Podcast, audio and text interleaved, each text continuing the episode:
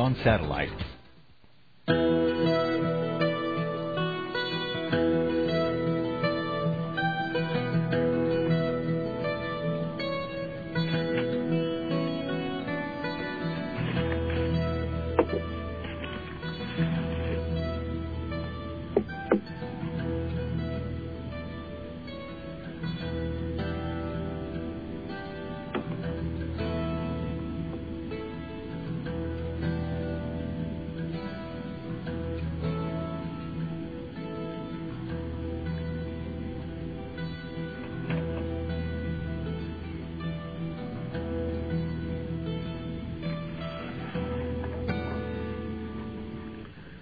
Welcome to Keys of the Kingdom. I'm Brother Gregory, and we're going to talk about the Kingdom of God. There's a lot of things uh, in the conversation talking about the kingdom because the kingdom is such a vast area of our existence and creation.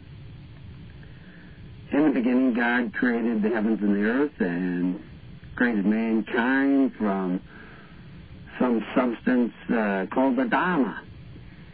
And he brings life into it. Now, you can interpret that a lot of different ways. Uh, everybody wants to translate Hebrew into English as if they simply translate straight across. Uh, but the reality is it's a completely different kind of language, and it does not translate straight across. That's why you can go to any Greek concordance and look in uh, the words, and you'll find single words in the Hebrew translated 5, 10, 15, 20, even 25 different ways. Now, some of those words may be similar, some of those words may be completely different. You can also look at the words uh, are usually composed of three letters, uh, all the way across without vowels, it's not a language that was meant to be spoken. It was a language that was meant to be read. It's uh, it's like Chinese and Japanese uh, in the sense that it's ideograms, but it's also like languages that we have today that use an alphabet because the alphabet actually has meanings. Each letter has a meaning. And the position of those letters in the words will give you a concept. And you take a letter out, you change the meaning. You change the position of a letter, you change the meaning. You add a letter, you change the meaning. Well, many words are, uh, uh, there's actually not only do you have single words that are defined uh, or at least translated 15 different, 20 different ways, you have the same three letters forming completely different words. Same exact three letters in the same exact order, forming completely different words. Now, there have been attempts over history to take, add dots and, and uh, tittles to stabilize the meaning of certain words, but who gets to decide to do that? How does that work? The reality is it's a very flexible language every single word has both a physical or metaphysical meaning to it, or a metaphorical meaning to it, an abstract meaning to it. Uh, that would seem very difficult to follow a language like that. You would almost have to be divinely inspired in order to read it accurately you certainly would have to be divinely inspired in order to translate it accurately. And of course, people have not done so. We like to think that uh, King James, some people are very adamant that King James is so divinely inspired. Well, in a way it is, but it's still cryptic. It still can be full of deceptions. You just take the English Bible, any King James or any of them, and you can get ten different scholars reading that same exact Bible and come to different conclusions, reading it in the English only. Language is full of deception. It is something that can be used to deceive you rather quickly, rather easily to mislead you, and especially when you deal with a book as the size of the Bible. You can easily be misled because people can take bits and pieces. So how do you know if you're accurate? How do you know if you're correct in your understanding of the Bible? Well, uh, that's that's the sixty-four billion dollar question. Ultimately, if the Bible was absolute, straightforward, in-your-face truth, they would have all been burned long ago. Nobody wants to hear that kind of truth. They want to avoid it at every possibility. And that's a characteristic that has come down to us since Adam hid in the garden. You see, Adam made an error. He made a mistake. We call it a sin. He did something he wasn't supposed to do. Adam and Eve did this in conjunction with each other. They ate of this strange tree of knowledge. And they realized they were naked, without authority, without the power to decide by knowing information alone what was true and what was not true, what was right, what was wrong, what was good, what was evil. They tried to use their own brains, their own knowledge, this tree of knowledge, to decide right and wrong. And they realized they couldn't do it. They could be deceived. And they hid from that truth. And we've been hiding ever since. On the uh, Living Network, uh, I sent out a few things in the last couple of days. And I'm they're actually some of these things they look like they're statements all by themselves explaining certain things uh, about a, one of them was about an Amish uh, case, a law case that uh, uh, just one where Amish said that they had to be separate and they couldn't go along with the animal registration uh, that we see uh, coming down from the United States federal government. And they actually won their case because they had to be separate. They couldn't be a part of that because they were going to be included in a group and he won the case. Now, how he won the case, I would not have made those same arguments myself, uh, although some of the precepts I mentioned in the little uh, glitch that, or little blip that I sent to the network groups, you can't get those emails unless you get on the network groups. Some of the emails that we will send out will only go to people who pick contact ministers. Uh, that's the Living Network News. In other words, if you do not want to gather together with others, fine. Have at it. Make a run for it. Uh, more power to you. Uh, but if you want to gather with others, we'll share certain information with you. That's the way it works. You don't have to. You can do whatever you want, but we don't have to tell you anything if you don't want to gather with us. Now, this was a problem at the time of Christ. The apostle said, you know, these people are doing things in your name but uh, they're not with us. They're not a part of our network. They're not a part of our system. What was the system? Well, we explain that in in uh, the Free Church Report and in the book Thy Kingdom Come. It's the tens, hundreds, and thousands. That's why you got 12 apostles and 120 people in the upper room. They were networking. They were organizing 10 families and a minister. Those ministers get together with 10 other ministers and you start developing this pattern where you have 10 families and a minister, that's 11, and then you have another, he picks a minister, and that's a 12. Now, if you have a dispute within the 10, the 10 resolve it amongst themselves. You should resolve this amongst yourself, Paul says. Why? Because every congregation is autonomous. Every congregation should be a home church, meaning in a home. And what they do in there, I'm not going to tell you exactly. I can give you a lot of ideas. I was in Carolinas uh, a couple of months ago, and uh, they had a very unique way of meeting. Uh, they had uh, a lot of people would like to come there and play music. That that was their thing, and they were darn good at it. And it was uh, very relaxing. Some people would actually get up and do a little dancing. They actually had some uh, little, little sport tra- trampolines and uh, some of the people would kind of bounce on that to the beat of the music, and they would listen. And then they'd have quiet periods and uh, prayer periods. And sometimes people would speak. And sometimes when they sang, uh, there was kind of a message in the song. It was kind of ad lib, and some of the people were very talented, and, uh, and that's a unique way of doing it. I'm not very good with music. uh, I mean, I, I love to listen to it, but you don't want to listen to me play it. Uh, I've got a couple of sons who are somewhat talented in that area and are getting and learning more. Some of the people that were at the meetings in Carolina, that I mean, the whole family, they they went from very small kid, and they they'd go from violin to guitar to piano. Every one of them was extremely talented in music, but they they're that was a big part of their family and a part of their ministry. Other people will have different talents. Other people will have different ways of communicating to you.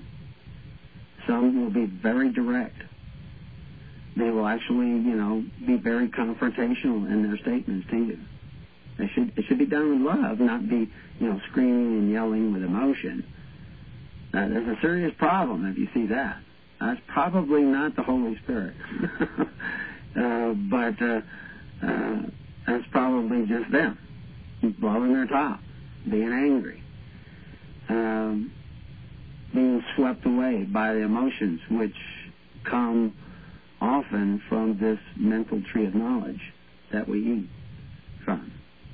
And, and people don't realize how much they can be influenced by that. Somebody brings new knowledge to you, new information, and you're carried away with it.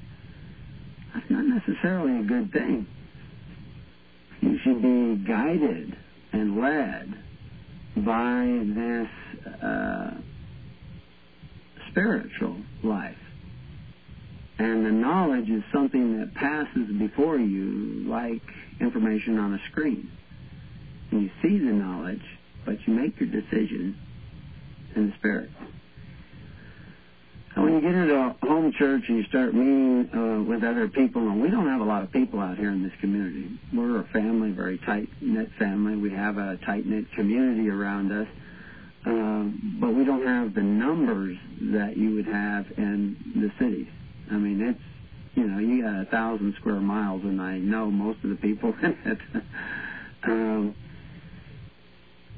that uh, that's uh, kind of a unique uh, situation. In the cities, you you can have a huge neighborhood with tens of thousands of people, and and to get ten people in a home church is not a very difficult thing to do. Here, at his church in Summer Lake, our congregation, we do have some people that are not too far away, but uh, the fact is is that we're mostly serving people at great distances.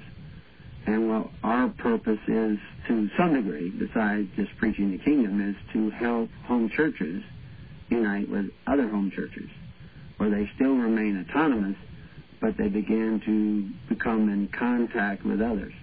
We also show them some of the legal realities of the world in which they live. I mean, if you were to want to go out here in the desert, we would we would uh, show you where uh, you know you got to watch out for there. There's a rattlesnake there. Uh, you know you got to watch out for there. You don't want to drink that water. Uh, you you know if you go up in the woods, there are dangers and pitfalls up in the woods. When I grew up in the bayous of Texas, uh, there were things to watch out for: water moccasins, copperheads, uh, coral snakes.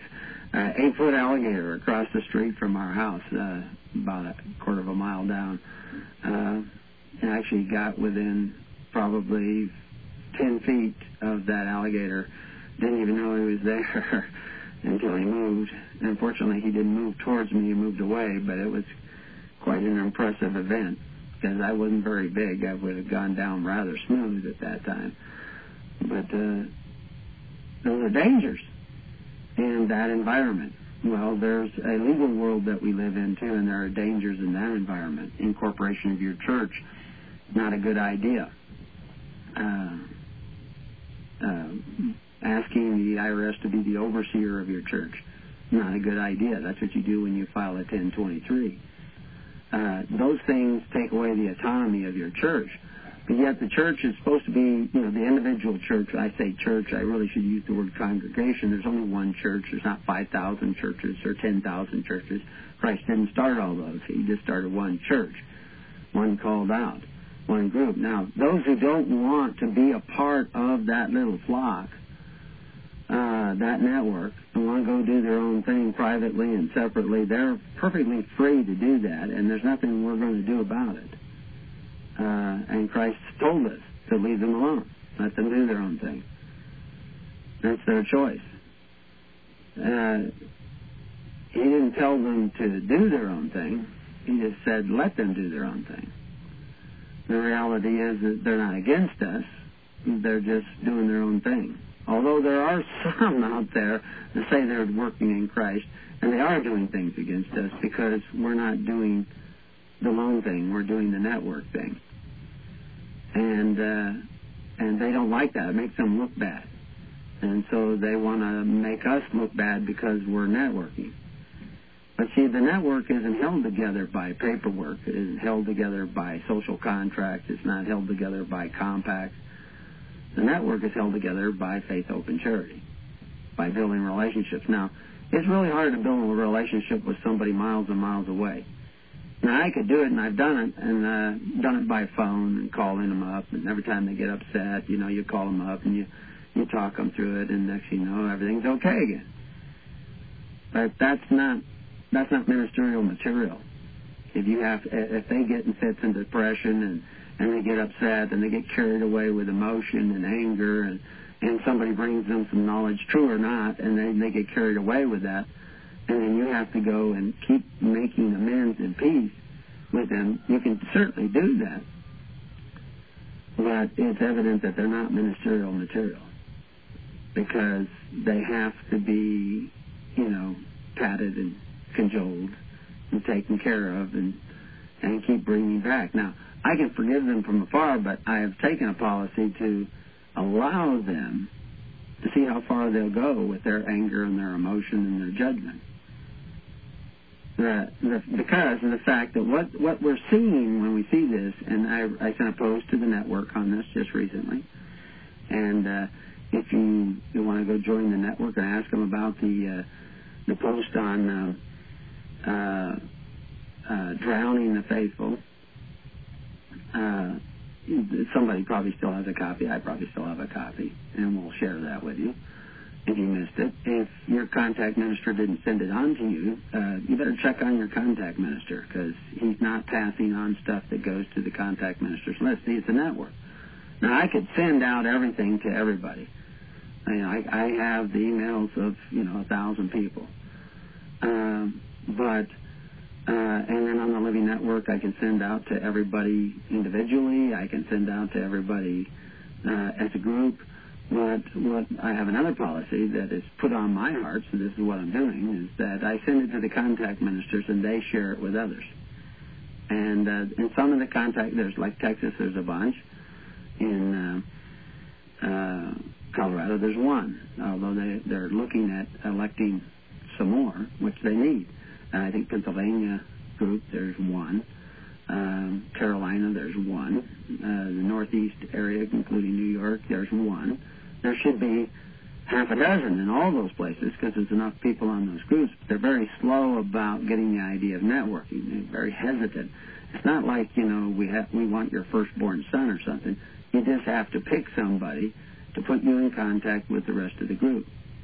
And if you don't, you won't get the Living Network newsletter. Very simple concept. It's networking. Now, the reason I send it to the contact ministers, or what we call the C ministers, is so that they can send it on to others, so that people start saying, "Oh, well, this came, yeah, came from Brother Gregory, but it uh, it actually came from my contact minister to me," and it starts to focus people away from me and into a more local environment. Yeah, they're in Pennsylvania. Okay, well, they're they're reaching out to somebody who's also in Pennsylvania, who's in contact with other people in Pennsylvania. And the idea is to eventually get together and have a meeting in Pennsylvania, or two meetings, or four meetings. That you know, North Pennsylvania group, South Pennsylvania group. Now, there's not a lot of people on this group, and that's really good now. I mean, I don't know what there is in that particular group, but 30 or so people, uh, or 30 or so emails, and then they may be including families and their own personal extended network, you know, other friends that may come to their house. That, that would all be included in the network, but at least we have, you know, uh, 30 or so emails. That may represent 100, 200 people. Who knows? Uh, we're doing a survey. Actually, we're, I would like to send out a warning to people on our network. Don't just give out your emails and phone numbers to everybody. You know, don't don't just invite everybody right to your house unless you feel right about it. Um, meet in neutral territory. Go to a restaurant, have coffee together, or tea, or a glass of milk, or whatever it is that you drink, and have that. Uh, have a meal. Uh, get together with a bunch of guys. Uh, sometimes you can call up a restaurant and say, you know, we'd like to meet at two o'clock, and uh, uh, can we get a little discount in dinners if we come in there at two o'clock, or pre-order, or something like that? And uh, everybody go there and just have a little dinner. Uh, maybe one of you has a place that's big enough to have a little potluck. Uh, and you can do that. But then again, you're inviting to your home. And but if you already build that little constituency of people that you do trust, that's a little safer to do. Because you, you have to be careful who you invite into your home. And there's all kinds of people that are going to be joining this network. But you can filter out the riffraff if you bring the Holy Spirit into your congregation to begin with. And the way to do that is why are you gathering? Are you gathering for what you can get out of things? Are you one of these sucking uh, people, which is what most of society has become? The selfish are suckers. They suck in life from other people. They're always trying to get this or that or whatever from other people.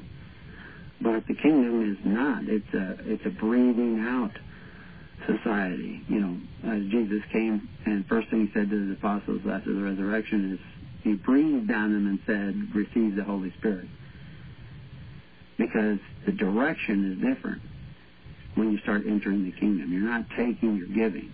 Now, there's a lot of people that pretend to give, but they're actually takers. They drain you. Uh, they exhaust you. Now, that could be your problem too. Uh, especially if you're a little bit of a taker and you get in next to somebody who is of the Holy Spirit, you can't take what he has to give. Now, I'm talking about metaphysical things here. And I don't usually do that. I usually talk about the technicalities of the kingdom and allow you to discover the spiritual things. If I talk about the spiritual things, you'll turn it into intellectual concepts, and the spiritual reality is not an intellectual concept. It's a spiritual reality. And that is fostered when you get together. The kingdom is relationships of people and people and people and God. Now, people and people have relationships. Jesus talked about that. Thieves and robbers love one another. You know, they get their own little group together and they love one another, but they don't have the love of God in them because all they do is love one another in their attempt to go out and take from others. I mean, you have whole nations that operate that way. They covet each other's goods, they take from each other, they rule over each other, they exercise authority over each other through democracies or communist governments for their own personal benefit. But they are patriotic. They love their country. So that's not what we're talking about in the kingdom. You have to love God. You have to attend to the weightier matters of law, judgment, uh, mercy, and faith. You have to be forgiving so that you may be forgiven. Uh, you have to love one another in an active sort of way, not an emotional sort of, yeah, I feel good about you kind of way, but actually be a doer locally with people, one on one, standing in front of you. And that's very important that you do that. Now, we've, I hope that this is going out good. I don't know. Uh, we actually had one of our laptops seems to have died today, so I can't really monitor if people are sending emails or they this. I, we did a lot of testing. We're using a different system now. Uh, and they, I think they've gone up to another computer and checked, and they say we're doing okay. We do have call-in capability now. Uh, hopefully, if we've done all our testing. Uh, last week ended up being kind of a fiasco. We found out that there is an order to what buttons you can push and what receivers you can lift and what knobs you can turn. And uh, if you do that out of order, you have uh, disaster. And so hours of uh, testing went in, uh, recording our testing. Hopefully everything is going out okay. I think we can actually improve the sound some, uh, but You're listening to FirstAmendmentRadio.com worldwide. Freedom is never free. We need your support today at FirstAmendmentRadio.com. Since the beginning of time, kings have sought it, nations have fought for it. It has been traded, it has been borrowed, it has been purchased, it has been stolen. There's a reason for it. To secure the blessings of liberty to ourselves and to our posterity, invest with the security of gold and silver Call Discount Gold and Silver Trading at 1 800 375 4188 or visit discountgoldandsilvertrading.net. Listen to Financial Survival with your host Melody Cedarstrom and regular guest world renowned economist Robert Chapman right here on FirstAmendmentRadio.com at 4 p.m. Eastern or 1 p.m. Pacific Time. Visit discountgoldandsilvertrading.net or call Discount Gold and Silver Trading at 1 800 375 4188. Toll free 1 800 375 4188. Now listen to me. The Bible says, render unto Caesar that which is Caesar's. I want you to know that a corporation is Caesar. Government takeover of the church. This DVD is the most powerful tool we have for waking up those asleep in the pews. The scripture calls for his people to come out of her. The corporate church is the apostate church, the whore that rides the beast. Get this DVD for a donation of $25 from FirstAmendmentRadio.com. Make copies and give them away to your corporate church friends and loved ones. The truth will make them free. They will watch the DVD. Government Takeover of the Church. Order online today at firstamendmentradio.com or call 559-781-3773. Who will tell them if not you? Hi, Nicholas here. I used to lug those big jugs to the market to fill with water from those coin operated filter machines, 25 cents a gallon or 5 gallons for a buck. I used to. Then I got the big Berkey. Now I save my back and hundreds of dollars too. I was paying $600 for the same 3,000 gallons of water that a pair of black Berkey filters will provide from my own tap for only $99. This means that your Berkey water system will entirely pay for itself with only 1,500 gallons of use. And then you will still have 1,500 gallons left before you need to replace the filters. Do the math. Stop throwing your money away on bottled water and filter dispensers that may or may not be delivering as promised. For a limited time, First Amendment Radio is offering 10% off on the most popular Berkey water systems. Visit the shopping page at firstamendmentradio.com or call us at 559-781-3773 for more information. Leave your name and address and we'll send you this special offer. Do it now. First Amendment Radio is an authorized distributor of Berkey products.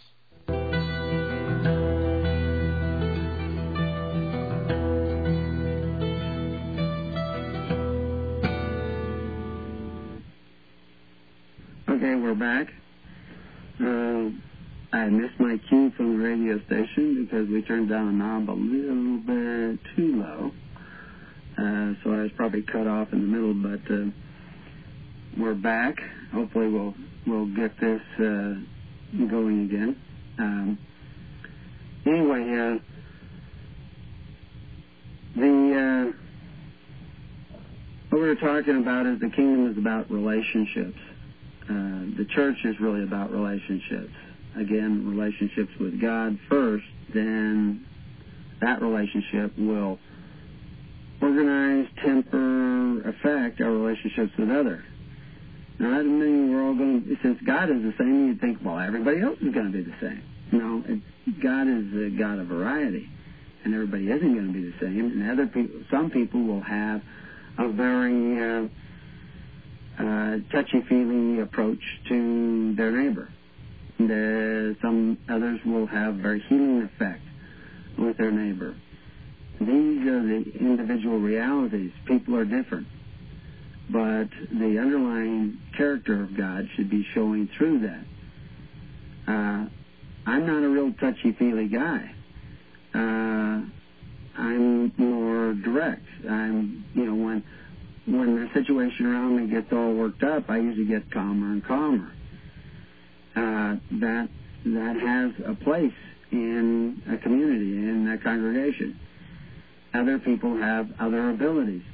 Nobody should be panicking. Uh, that is not, you know, that's not a God characteristic. Uh, but uh, the way in which they deal with particular problems uh, will uh, manifest itself. For instance, if there was danger afoot, you'll see somebody like a, a, a mother will grab the kids, where are the kids, and pull them together and bring pull them to protection, while the husband may stand up and and face that danger and, and put himself in, in harm's way to protect the family.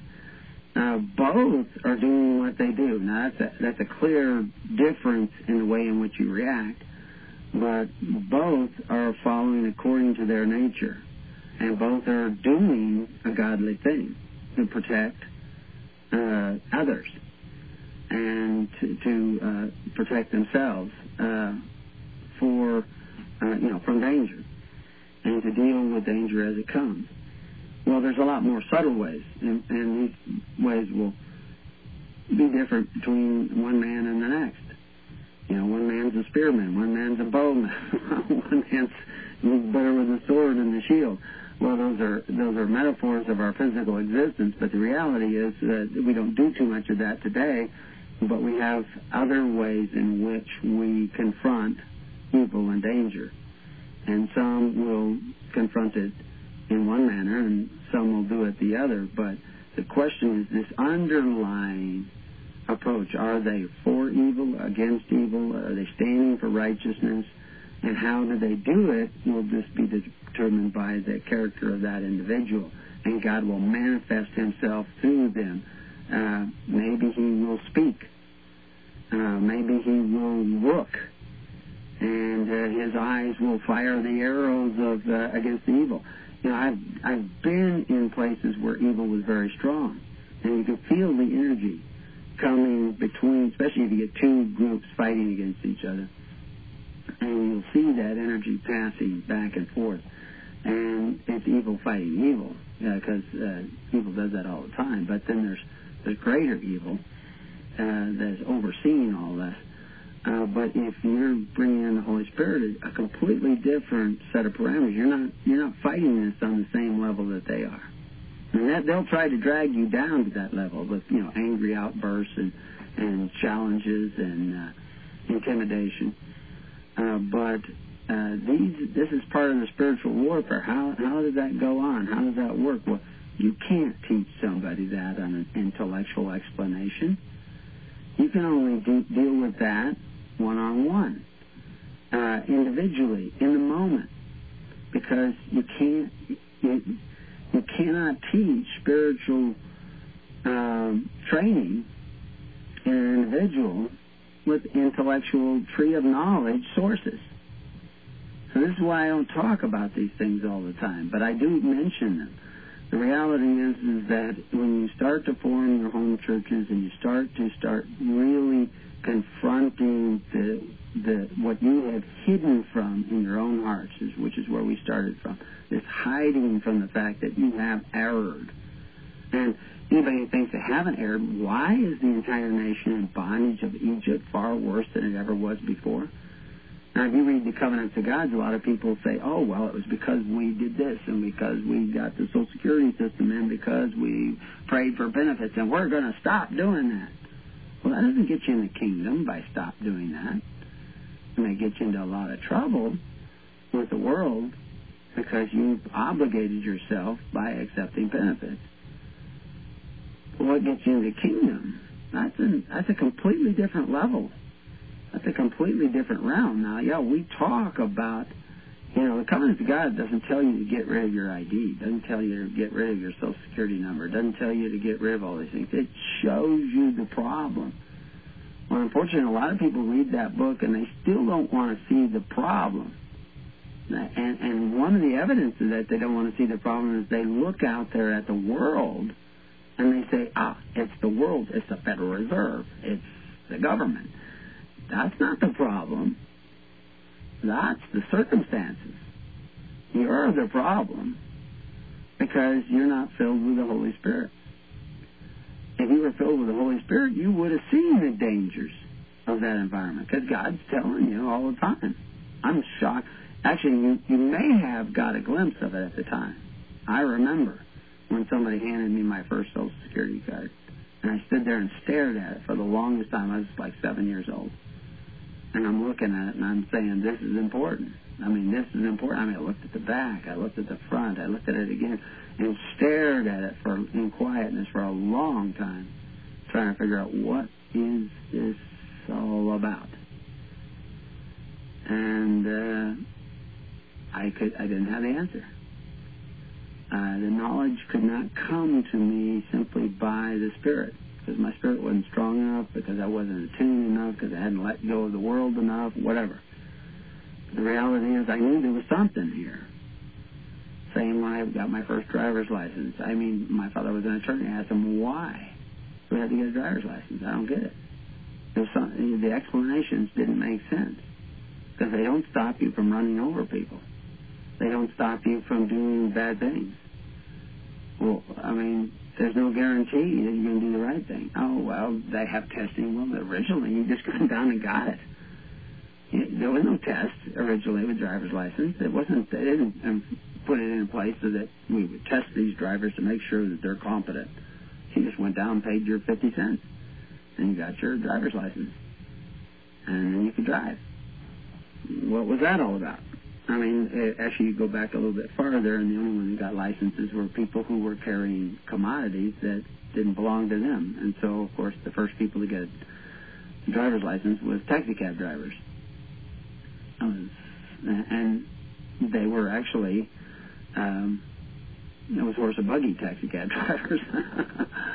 uh, but they were hauling people that didn't belong to them. If you you hauled freight that didn't belong to you, you would have to get a license.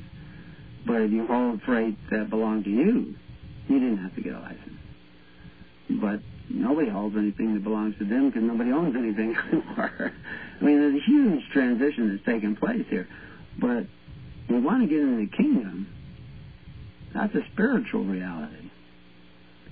And if you want to seek the kingdom, yeah, we will we will put together paper evidence that you're seeking the kingdom, that you're trying to be separate, like the Amish people that we mentioned in that court case.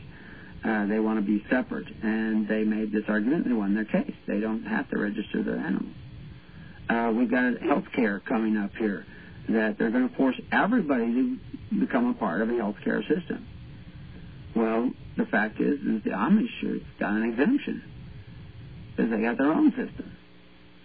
And there's another group, uh, the Samaritan Church, they're trying to get an exemption too. Well, the fact is that if you were organized the way Christ said, in a network that Christ said to form, two or more gather together, two more people, okay, that's the precept. In His name, according to His character. Well, those two people, if they really have His character and they gather together with the two of them, they won't stop there. They'll want to gather together with three. As soon as they find another third that wants to gather, they'll gather together with him, and a fourth, and a fifth, and a fifth, sixth, and seventh. And the pattern goes that once you get up to about 10, 12, maybe 15 at the outside, you pretty much exhausted your ability to maintain a close personal relationship with those people because they have families, and I mean, it gets to be too much.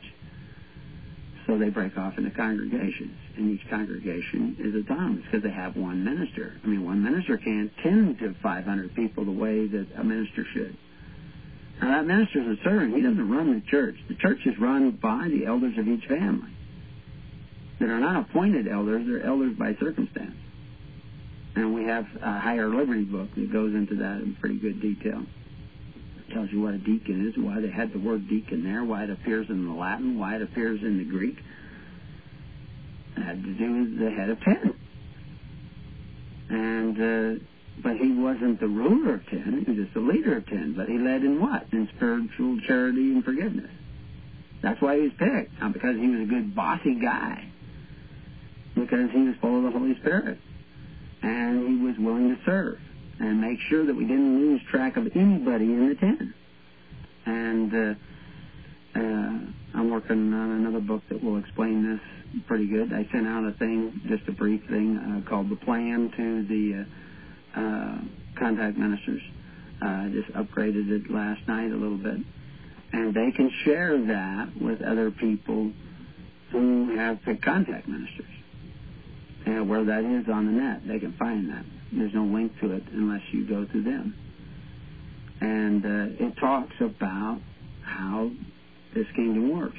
It's the plan. Know, some people worry that I do too much chastising on this radio program and not enough showing you what to do. Well, I'm not going to show you exactly what to do. You got to do that. You know, what you have to do more than anything else is learn how to follow the leading of the Holy Spirit to eat of the tree of life. You know, receive the Holy Spirit. That's what you're going to need to do more than anything else. And I can't show you how to do that. I can show you the evidence that you haven't been doing that. but uh, you're going to have to learn to do that, and you can only do that by meeting with local congregations. You say, well, most of the people are 10, 20, 30 miles away. It's so far to drive. Well, then find other people.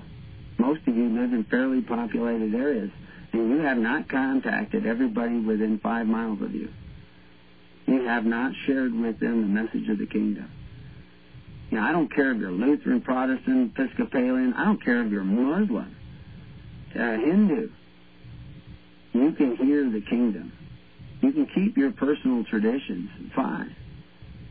But you can hear the kingdom and live the kingdom and love your neighbor and come together and sit in a room. You know, uh, don't divide yourselves with doctrine. Got to believe it exactly this way. That's nobody's going to get into heaven because they believe it exactly this way. The doers of the word. Who's doing the word? Who's loving one another? I sent out a little post last night that involved the meaning of the word logos, the word. God was the word. The word was made flesh. What are they talking about? The word logos. You know, it's, that's kind of a strange metaphor, don't you think? Using the word logos there. Well, the word logos had a very legal meaning at that time. And it, it appears in the codes of Justinian. So anyway, the call-in number here, we're coming on to the quarter hour here. Uh, if my tracking numbers have, my tracking numbers are jumping around here. Um, the fact is, is uh, uh, call-in number is 541-943-3133. And you'll probably hear that ring because I haven't figured out how to mute that on this other phone uh, we, we buy some equipment. We think this is we've got all the buttons on it, and you find out it doesn't have a few of the buttons that you wanted to have. but uh, somebody else will pick it up, and we'll make sure that it isn't a neighbor calling, and we'll get you on the air if you have a question. But uh, spiritual fasting, what's that about? Well, you know, we feed ourselves with many things music, uh, food, um, TV, uh, entertainment, um, imagination. Uh, fasting from these things is to learn to be still learn not to reach outside yourself, to say, I'm going to wait upon the Lord and see if He doesn't fill me and just be still. And you know that's something you can do in your congregational meetings. Is if if you're so inclined, and I'm not trying to set up a regiment here, you're supposed to be following the Holy Spirit. Uh, be still and know. And wait upon the Lord. Listen. Uh, come together and wonder what can we do. Let's do let's do some charitable act. Let's all go down to the hospital. Let's all go down to the convalescent home go in there and say, yeah, we're from His Holy Church. And, and the fact is, you form a congregation, we'll give you ID, and you walk into those places and you say, I'd like to go visit uh, whoever gets visited the least. Whoever is the loneliest person here, I'd like to visit them. Can we visit them? And you go in there and you visit. Well, they won't let you in unless you're affiliated with some church. Well, that's what the network can do. We can supply you with their paperwork because they they don't see your heart. Now, I've actually gone into jails, and everybody said, "Oh, you can't get in there. They'll never let you in there. You know, you got to have credentials. You got to go take this course and everything." And I went into jail, and it wasn't visiting hours. It was on the weekend. You're not supposed to be able to see anybody. And I walk in there and I say, yeah, I know that I'm not supposed to see anybody and that you're not supposed to have visitors when it's not visitors hours, but I'm in town and I'd like to visit a prisoner here. And I didn't even have to show ID. You know, they just said, yeah. And they they let me visit with him privately. Brought him right out. we sat down and we talked for an hour. Everybody said that was impossible. Nobody would let you do that. They let me do it. No credentials, nothing. But sometimes you need a little help with your unbelief. So we can get you some credentials. But you got to form a congregation of record. Because that would be unfair to everybody else if we just gave you those credentials. And that congregation of record has to remain of record. It has to meet certain criteria. Very simple. You don't have to send me a hundred bucks. You don't have to send me a thousand bucks. You don't have to do anything, but you got to let me know what you're up to. You got to talk to me. You got to not. Actually, I don't want you to just call me and tell me. I want you to put it down on a piece of paper. Make a record. That's what a record is. Put it down on a piece of paper. We have meetings. We have meetings every week. Uh, we've talked about this. We've started this project. We find a need for ID. Uh, one fellow wants press ID. Get in a congregation and then through your minister, who acts as a notary, uh, and the witness of others, will get you press ID. But you got to show evidence that you're actually a freelance press guy for the network, and then we will provide that. Um, so this is this is how it works: is that we bear witness one to each other that we uh, uh, do this thing that is clearly what the early church was doing. They would be writing letters that states that uh, this is so and so. Those are credence letters, letters of credence, announcing, so that they know. And they, they look at the oh, this is this is from Paul. And I know Paul's handwriting because this isn't the only letters he's written.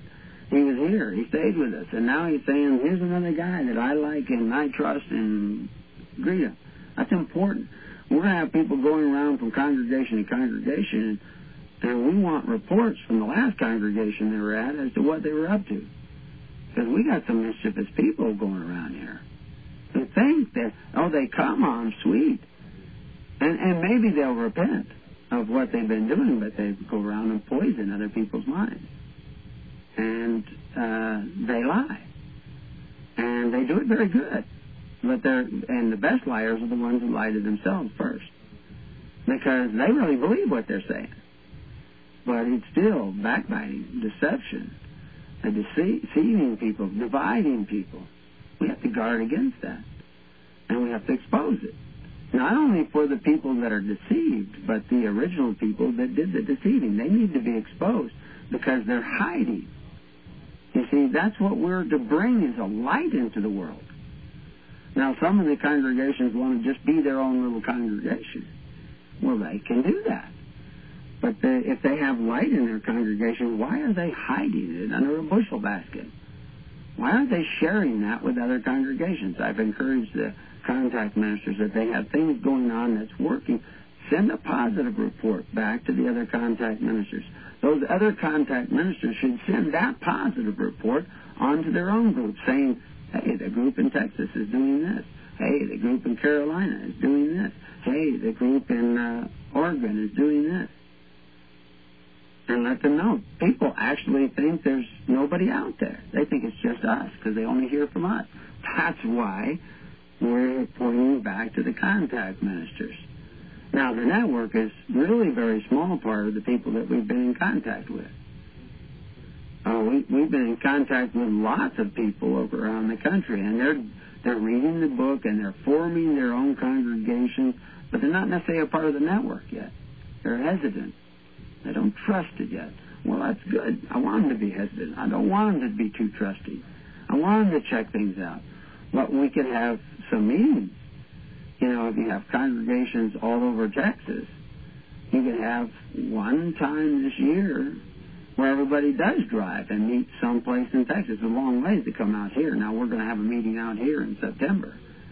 Uh, we may have a little bit of a local meeting in June, I think, up in Vail, I don't think I have an exact date yet. Um, and then we may be doing something uh, around Passover here, but we're not interested in having people come all the way from New York unless they feel inclined to it. It's mostly going to be camping and stuff like that, and uh, get out the Barbie and that kind of thing. Um, actually, uh, around the 30th, I can't even be here. Or 31st, I think it is. I have to be somewhere else. But uh, uh, that may be a local event. But the fact is, you should have local events in your own areas. You should work on building the network and not be reclusive, not be separate. Uh, you're separate in the network. The network is just, you know, you don't. What are you going to go off and hide in a cave and unplug your phone? Uh, this is a way in which you can stay in contact with others so that you may be of help. Now, I mentioned the uh, uh, Samaritan Church. What they do is they they got a, like an assurance program where if somebody has a medical bill, they submit it, and then other people are notified. And instead of paying a premium to a company to enrich some CEO, they actually pay the individual's medical bill. And they have rules and, and guidelines to, to go by on exactly, you know, they, they don't pay for abortion. Uh, they don't pay for um, uh, sexually transmitted disease that you got outside of marriage. Um, they they don't deal deal with those things. I guess uh, that's what I heard. I haven't read all the details on, but I've seen how it works a little bit. But the reality is, is that they're trying to impose discretion through the rules, and, and that's commendable, but that's dangerous. And what you need to do is have the congregation, all the choice within the local congregation. And the local congregation should deal with their health issues. And the fact is, we've already come up with many viable solutions to health problems that don't cost anything uh, to speak of and are very successful alternative systems of health as well as miraculous healings. Um, and we've done that uh, locally, but we want to share that with other congregations. And other congregations, I'm sure, are doing similar things. And they can share with us, and that's why the network's important. And the network should not be dependent upon the internet, but by actual relationships with people near and far. And one of the big culprits in dividing this is doctrine that people will not set down and actually come together. Oh, you got to believe it this way. You got to believe it that way. They're not really believing in freedom. They don't want to be bossed around by the governments of the world, but they don't really. They would like to control what other people think and the way other people think to accept their particular moralistic, uh, not going to say moralistic, dogmatic perspective. It doesn't really have anything to do with morals. It has to do with dogma that men with way too much time on their hands have created out of the book that bring men back into bondage. You know, there, there's no. I don't. I don't get into heavy doctor. I don't get into heavy dogma. Uh, I will on an individual basis. You have been listening to but I don't the want Keys to of be the casting Kingdom it out with there and Brother putting it over you. I want to blanket a dogma. Church. For more information on No. the educational ministry casting out there provided by. His Holy Church and Brother. Gregory, And love from you. including services, telling you that you need to come counseling, lectures, and books, and other audio materials, please write to His Church at Summer and with other Lake. Box 10, And Summer Lake, Oregon, people who witness. Don't tell me that guy's your 97640. You can also find us on the web at put it in a file and say, hey, you're a minister. www.hisholychurch.net. You got to show me that this is an ongoing ministry.